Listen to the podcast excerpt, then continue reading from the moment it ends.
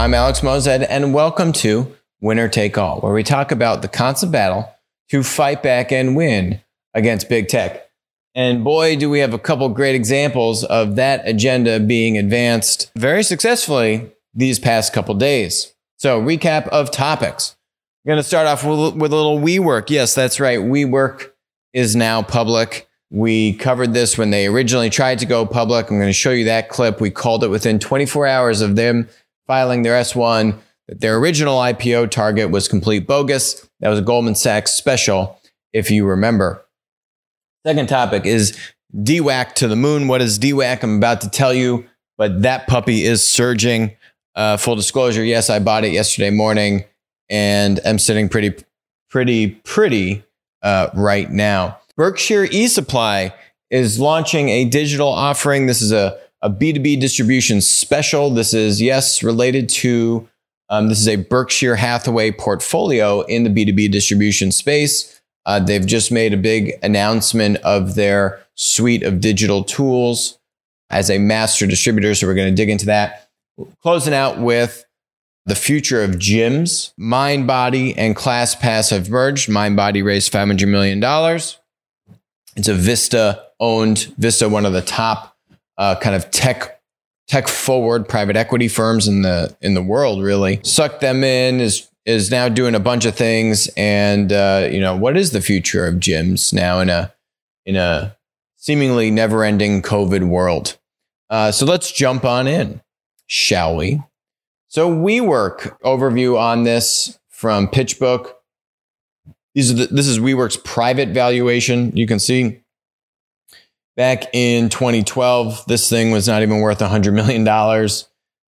Fast forward to 2015, $10 billion valuation. Mm, okay, keep that number in mind 2015, $10 billion. Then keeps going up and up and up. 2017, 21 billion. Oh, pretty nice.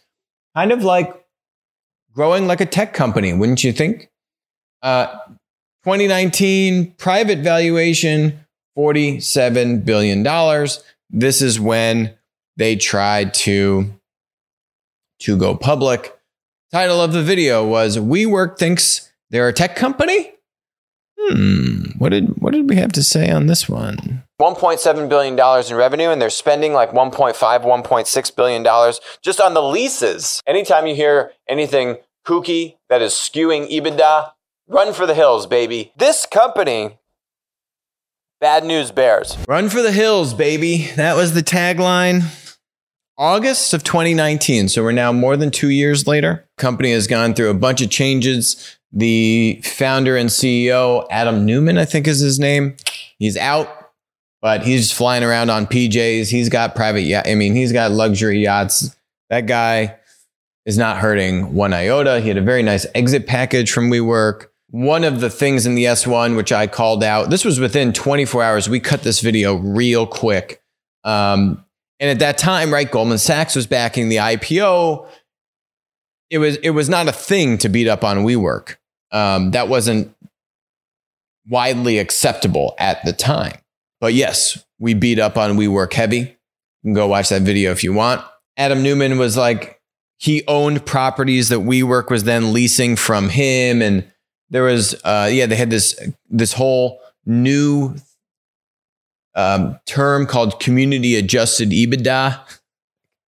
All this just madness. Goldman was backing this. I was just talking about Goldman on the last episode, how they outed Ozy Media. So that one they did well. This WeWork thing is a blemish uh, and and certainly a, you know a tarnish of the of of their reputation, which I'm sure they would love to forget and get past. So anyway, WeWork is now somewhat back to earth. Um, and going back to this chart, remember I said, remember that that $10 billion valuation number in 2015? Well, they are now, um, at the time of the SPAC IPO, they had a $9 billion valuation. So six years go by and they're actually still below what they were back in 2015 ultimately this came down to WeWork trying to sell itself and successfully with you know with SoftBank support to to sell themselves as a tech company, which they clearly are not.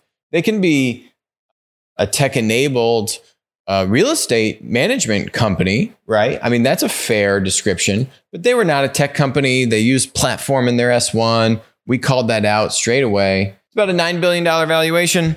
That's more in line. I think, you know, some analysts would say it's still a premium compared to closer comps, right? Which is just, uh, you know, it's just desk sharing, right? You rent a big space, you divvy it up, kind of actually like the distribution business, right?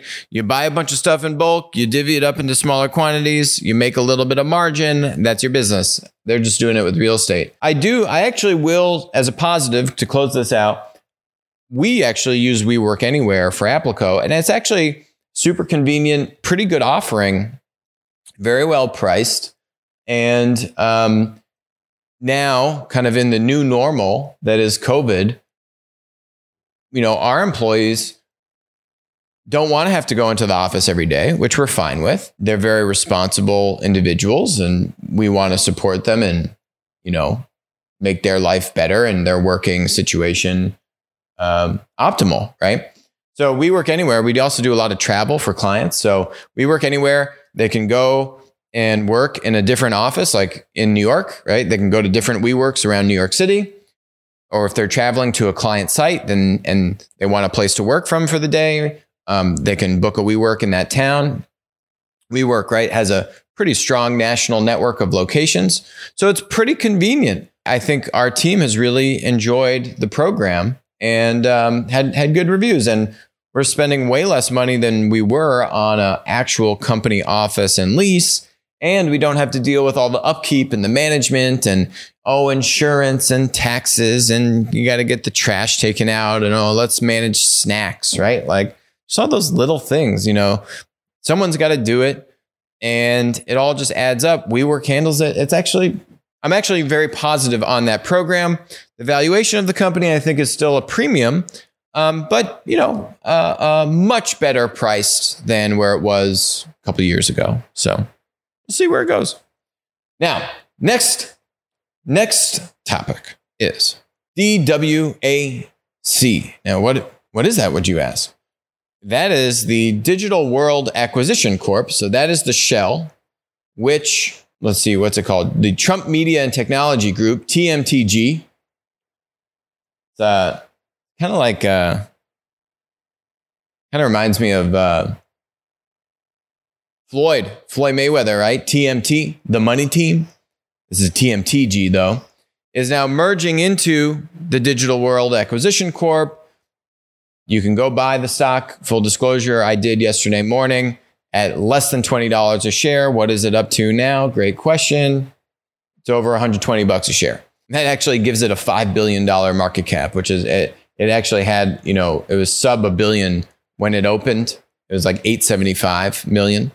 Um, now it's 5 billion. And the reason why this is happening is, and this is a theme we've talked about on the show for a long time. You know, I had Jeremy Kauffman, the CEO, co founder of LBRY, and they have a YouTube competitor called Odysee, which we are on, and it's phenomenal. The tech is great. Um, and they're, tra- you know, I think they're top 5,000 website in the country. Jeremy couldn't understand it, right? Why is YouTube or for that matter, more broadly, all these digital content platform monopolies, whether it's a social media platform, a content platform uh, like a YouTube or a Twitch. Why are they becoming so aggressive with the content censorship, right? Strategically, it just didn't make sense to him because whether it's um, Odysee, whether it's Rumble, which just got a big check from Peter Thiel, whether it's uh, Gab, which has now close to 30 million monthly active users, and has like seven employees and has raised a few million dollars, right? It's insane. There are a litany of these now alternative social media and content platform startups, which have tens of millions of users and have phenomenal engagement and are, and the engagement is growing very, very well, much faster than the large tech monopolies. But it's, it, it's confusing to them, right? Because they say, well, strategically, Facebook, Google, YouTube, Twitch, they are sending me their users and their producers, right? Because they're literally banning and kicking off producers like it's their job. And they've actually given jobs to people to do that for a living. Yeah. And they're silent and, and they are, um, you know, not listening to consumers and consumers want this information And these large tech monopolies in the content spectrum have continued to overplay their hand and be way too aggressive with content censorship. Uh, Twitter, another great example. What that's doing is it's driving users, it's driving a massive exodus away to other alternatives. Um, and the beauty of this is that Trump was easily the most popular uh, social media figure on Twitter not necessarily by like I think total count of followers, he was maybe top five. But when you compare his engagement, right? So aggregate level of engagement, he was easily the number one. So when you look at number of followers plus engagement, he was easily number one. And Twitter kicked him off, right? And, Facebook kicked him off. And and he literally has sued these companies to try to get back on them, and they still don't let him back on. That's created a vacuum which is a strategic blind spot for these large content platform monopolies. And so I'm very bullish on this as a business opportunity. Um, obviously, the risk in all of this, and they've got a little chart here on on kind of uh, the uh, strategic positioning, right? So it's going to be called, I guess, I guess, Truth, Truth, or something. So Truth Social, I guess, is the social network, and you can see that lining up against Twitter and Facebook. And then you've got TMTG Plus, ring a bell, Disney Plus, Apple TV Plus, etc., lining up against your Netflix and Disney Plus. So that's you know uh, um, your your kind of linear media content, right? Premium content. Then they've got TMTG News um, to line up against your CNN, iHeartMedia, you know, but your news stations. And then this is the long term opportunity TMTG tech stack and that's what I love about Gab. So, what Gab has done, and this is the risk. So, clearly they understand the risk. Um, but the risk is that what we saw with Parler, what we've seen with Gab many years ago, is that these big tech monopolies will actually, right, not just compete with you on the content, spectrum, but they'll actually compete with you on the development platform spectrum. So in the development platform spectrum, it's Apple and iOS, the App Store, Google and the um, Google uh, Play Store, and uh, and then Amazon with AWS. And so what you saw with Parler was Parler was wholesale banned from app stores and off the actual infrastructure, the cloud from AWS, which was completely ridiculous um, an absolute just violation of what it means to be a development platform. That's the real threat with the distribution channel. And that's what Gab has so impressively built is they've vertically integrated the stack. They've built their own servers. They're completely off the grid, so to speak, right? They don't rely on AWS or Microsoft Azure for cloud. They don't they can't have an app because their stuff had been banned years ago, but they've still managed, despite all of that, they've built their own stack. Um, they still have 20 plus million, approaching 30 million monthly active users. I mean, it's insane, even with such a less optimal user experience, right? Obviously, apps are the optimal way to interact and consume content. I mean, that's very clear. Um, but no, despite all that, in a, in a web experience, which is not going to be optimal, they still have phenomenal numbers, right? And I think that shows you the power of the movement of the Great Awakening, of the American people and, and others around the world, recognizing the transgressions by big tech monopolies. Um, and not wanting to be a part of it, right? And wanting to be able to have free speech and wanting to be able to speak your mind and going elsewhere, um, even if you have a suboptimal experience, even if you, you know, have to go on a browser and log in every time and all these kinds of things, right? It's truly impressive.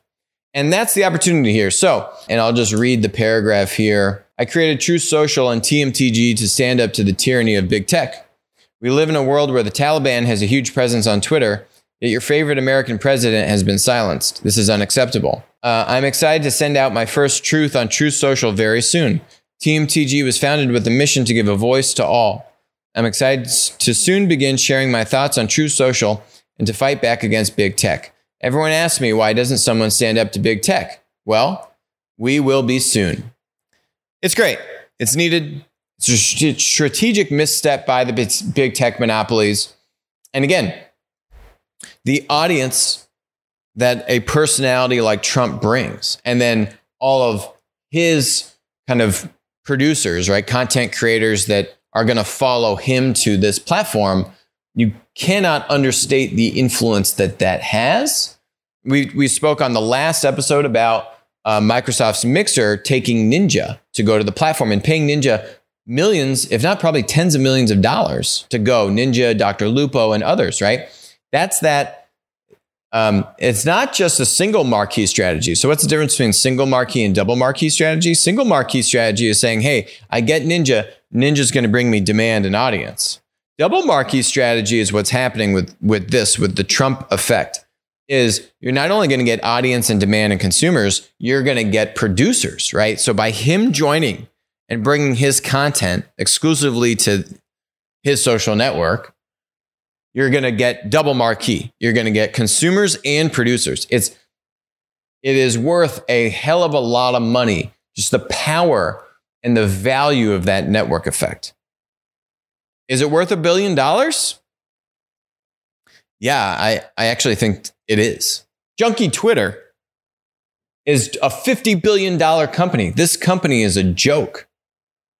$50 billion market cap. They do, on a good day, four, maybe five billion in revenue a year. They make nothing. They made $65 million on a billion in revenue. It's a joke. The question is going to be the execution and the tech and the product. But hopefully, um, you know, there's some smart people that that have that figured out. All right, love it. Great strides in the fight against big tech. Next topic is this Berkshire eSupply. So Berkshire Hathaway owns a bunch of different companies. Berkshire eSupply is what you would call a two-step distributor. They're in the industrial supply, industrial distribution space. So somewhat mundane categories, right? Health and safety, janitation and san- janitorial and sanitation supplies. Then there's other things which you know you wouldn't find on a normal B2C website, right? So these are like parts for material handling. You know, if you are a manufacturer, um, so what are the tools that you need uh, if you are a manufacturing customer, right? So the health and safety, the janitorial and sanitation stuff, you might find a lot of overlap with more kind of consumer oriented marketplaces. But industrial supply distributors do definitely have, you know, a, a large segment of products which are more specific to that business customer, to those manufacturing business customers and and the like. So Berkshire says that they have over 2 million SKUs uh, across, you know, these different categories of products. And so their big news was that they have launched what they call the Berkshire eSupply network. And Berkshire, as a two step distributor, means that they sell to distributors that sell to the end business customer, right? So Berkshire isn't actually selling to, say, that manufacturing business. They're selling to a distributor that is then selling to the manufacturing business. That's what we mean by a two step distributor. So there's an inter- interview with the CEO, John, here. A couple interesting quotes uh, that I wanted to highlight. So BESN, so Berkshire eSupply Network, that's the launch, the network part, is really the evolution of learning from millions of customer interactions with independent industrial distributors. There's the money line, customized integrated technology, e commerce, inventory, and logistics have been a part of the Berkshire eSupply offering for years. When you have an increased number of network members, what you are really building is a powerful digitized network. Now, here we go. This is the real money line. If you can enable sales and not just enable procurement, right? So if you are selling to a distributor, he's saying you want to enable sales for the distributor, not just make it easy for the distributor to buy from you. So if you can enable sales and not just enable procurement and logistics, I think that is a game changer. It is a game changer. It draws a very similar comparison to what we did with Dot Foods the largest food redistributor in the United States. Uh, and they bought a company called Shop Hero, which, as we run through this, does exactly this, right? Enabling sales. Now, uh, in that instance, it's enabling sales for smaller to mid-size uh, grocers, but the, it's the same idea. Dot is a two-step distributor. wanting to enable its business customers, its distributor customers, or its retail kind of grocer customers to better sell to their customers, to the end customer. The core of the network is built upon Berkshire eSupply's e-commerce tools, inventory fulfillment, and technology solutions. Its key capabilities include expanded product offering, e-commerce, national account coverage, and reach to name a few. So it seems like, you know, there's a tool where you can now have like an e-commerce uh, tool if you are a small to mid-sized industrial distributor you can now use Berkshire eSupply's e-commerce tools to set up an e-commerce site, kind of like a Shopify, very similar to what Shop Hero is doing. Um, and now you can be selling stuff online. You can be uh, leveraging the 2 million SKUs from Berkshire to then sell those through to your end customer as a distributor, right? So that's what he's saying when he's saying we're going to expand the product catalog. Now you can basically easily sell through Berkshire's catalog as if it was your own, but you don't necessarily need to take the 2 million SKUs on balance sheet, right? You don't need to stockhold the 2 million SKUs in your warehouse because you're a smaller distributor. You don't have the need or the space to sell to stockhold 2 million. You can't stockhold 2 million SKUs. Berkshire eSupply can, they can help you sell it and then they can help you either bring it to the distributor customer and then the distributor customer packages it, bundles it with the regular shipment, or possibly maybe they can ship it directly to the end customer. I don't know, but those would be the things that, you know, I'm sure Berkshire is is figuring out or has figured out already. So, how good is it? That's the question, right? So I took a let's look at the site, right? Let's look at it. Well, you go to their website and it it looks a little dated. Yeah, you know, a little dated. Uh, so you can click into different categories. Private label website. So this was the uh, e-commerce enablement. Here's private label e-commerce, real-time inventory and availability, shipment tracking software for your customers. That's nice. Advanced account controls. Orders go directly to you. Integrates directly into your ERP over 1.2 million SKUs. So I guess it's not the full 2 million SKU catalog yet. Fully customizable punch out catalogs. Got a mobile experience, it looks like. Content is king. Our platform boasts some of the best rich content and data. That looks more like uh, media and like articles type of content. Saying all the right things. Do they have the goods? So let's just do a little spot check. Now, I completely randomly, like completely randomly, all I did was just click into janitorial supplies. I clicked on the first thing, which is brooms and brushes. Then I clicked on the first thing, which is brooms.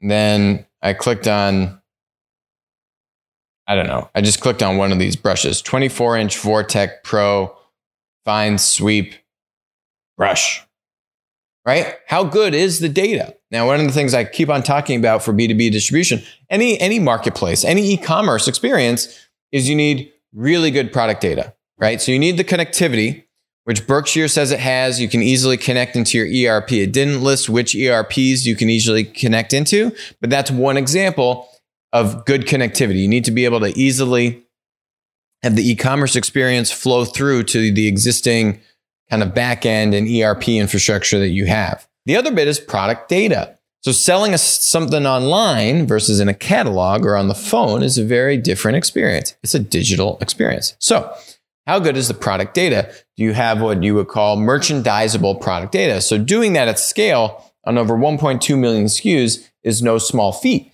But just giving me a good e-commerce tool, which eh, this seems sufficient. You know, it doesn't like fill to my full screen, but anyway, whatever. So you need an e-commerce tool, but then what do you put in the tool? If you put bad data in the tool, it doesn't matter if the tool is the best thing. No one's going to buy the stuff if there isn't good product data.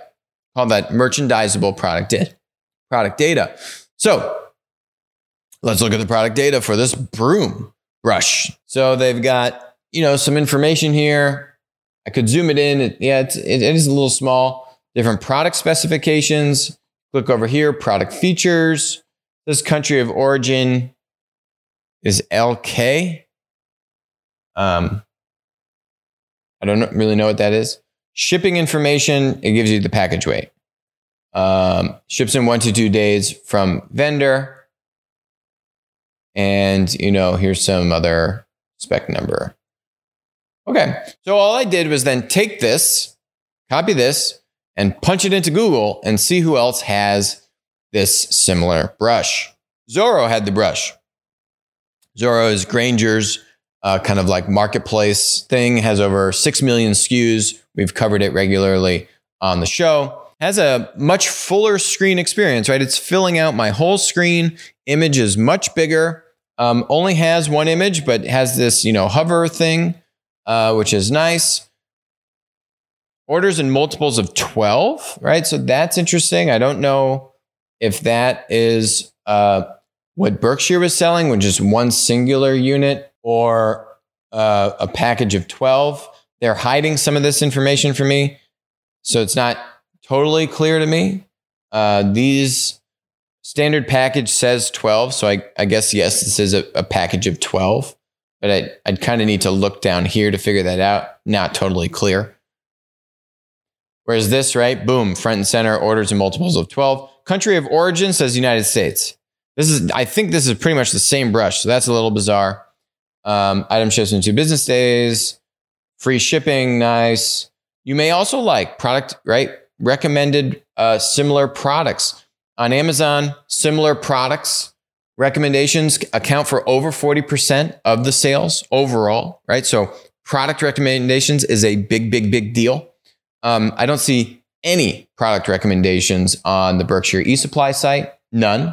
That's a big miss. Going back to Zoro, specs, description. This is this is right in prose. More of what you would expect to see in a modern e-commerce, right? It's kind of like a sentence as opposed to all these boxes, which is very kind of industrial. Um, they've got bullets here, which is fine. Uh, but you got to click around into it. Here, I can click these boxes or I can just scroll, right? Really easy. More product recommendations and uh, have, have availability to do reviews, but there are no reviews on this.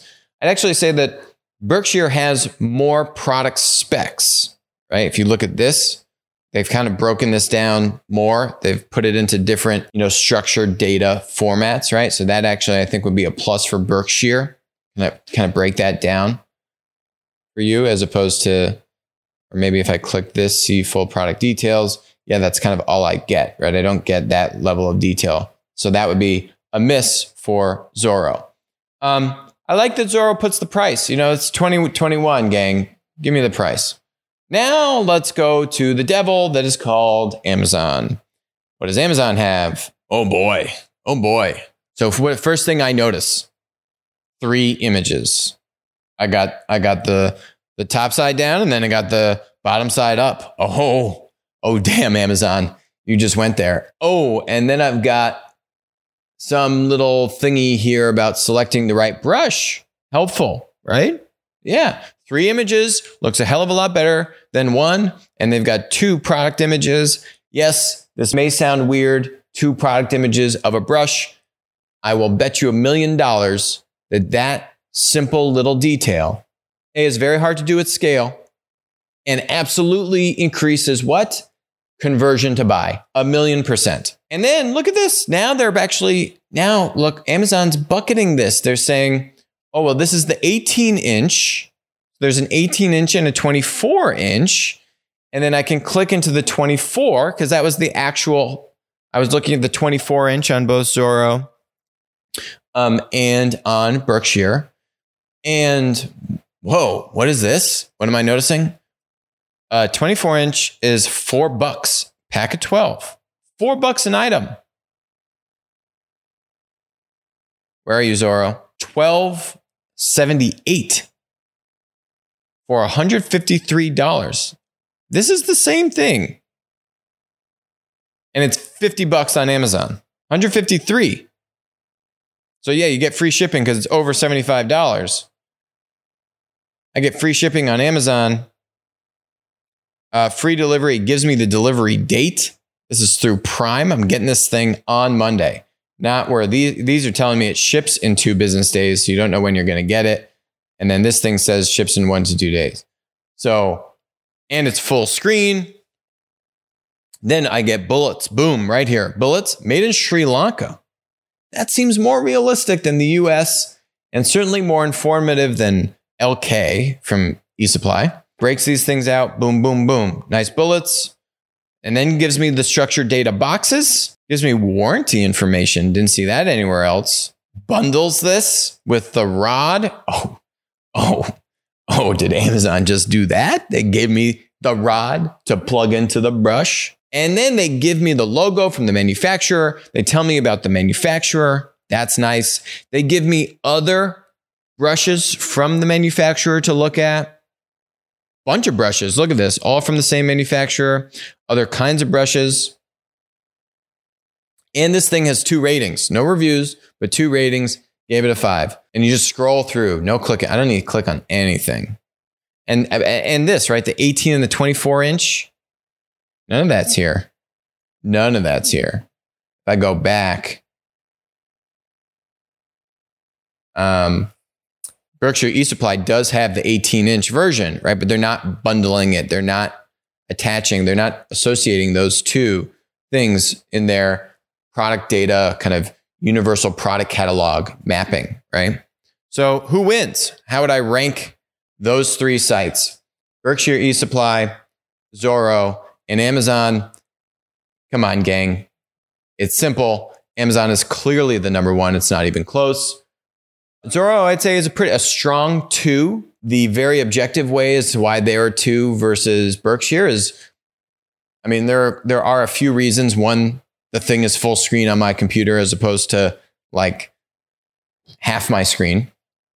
And the other one is product recommendations. Product recommend. I cannot overstate how important product recommendations are.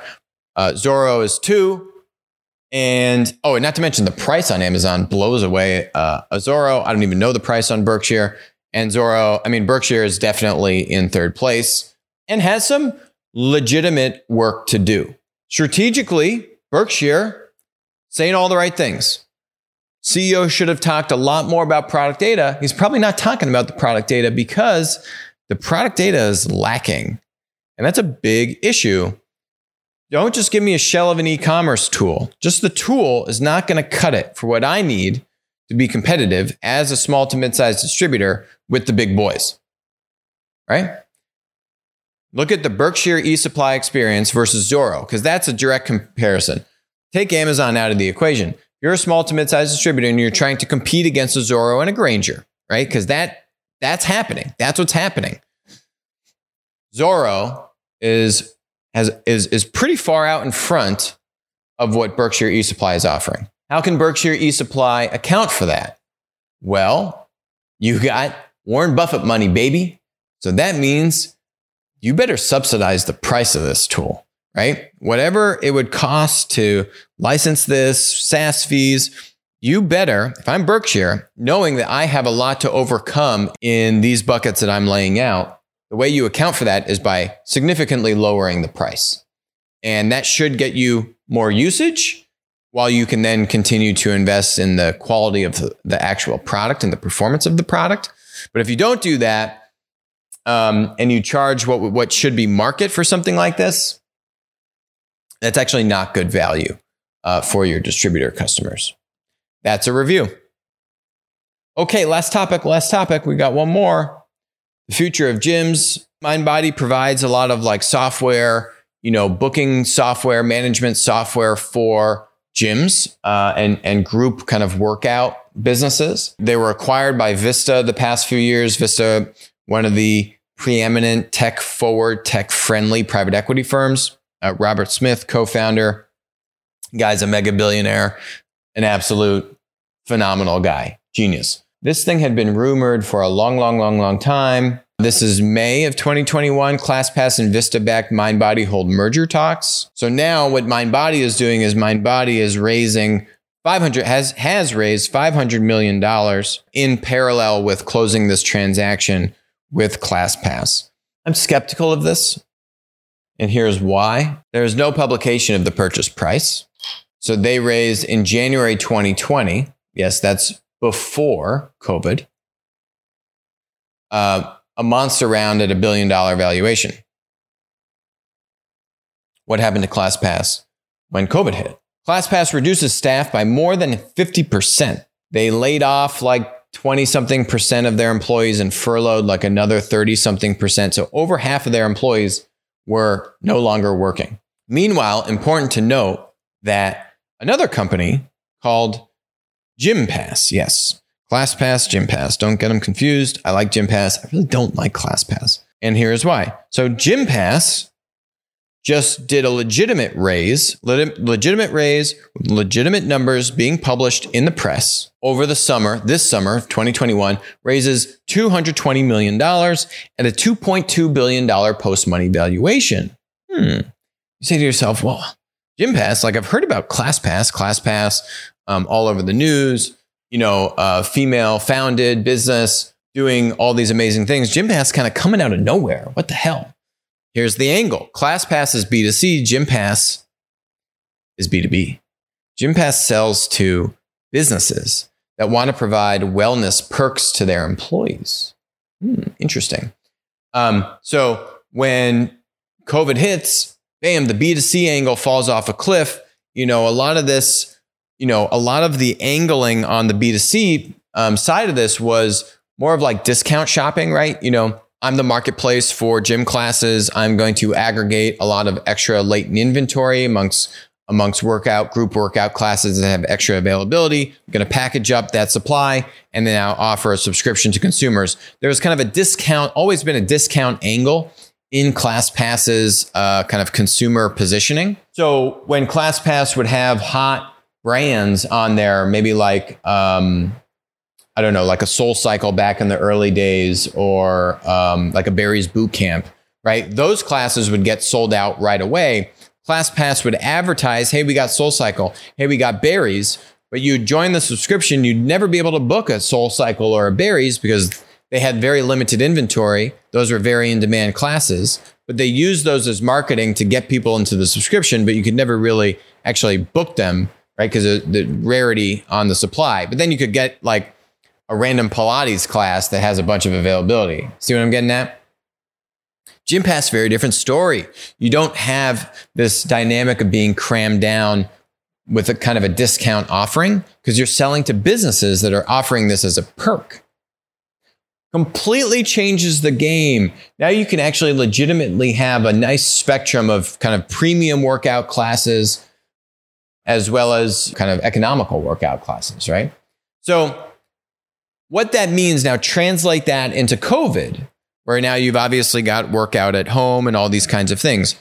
GymPass has a much stickier customer base with the business that still wants to provide wellness benefits for employees that are stuck at home versus trying to sell out of a disposable out of the disposable income of consumers that are already kind of coming to ClassPass for a discount angle. See what I'm getting at?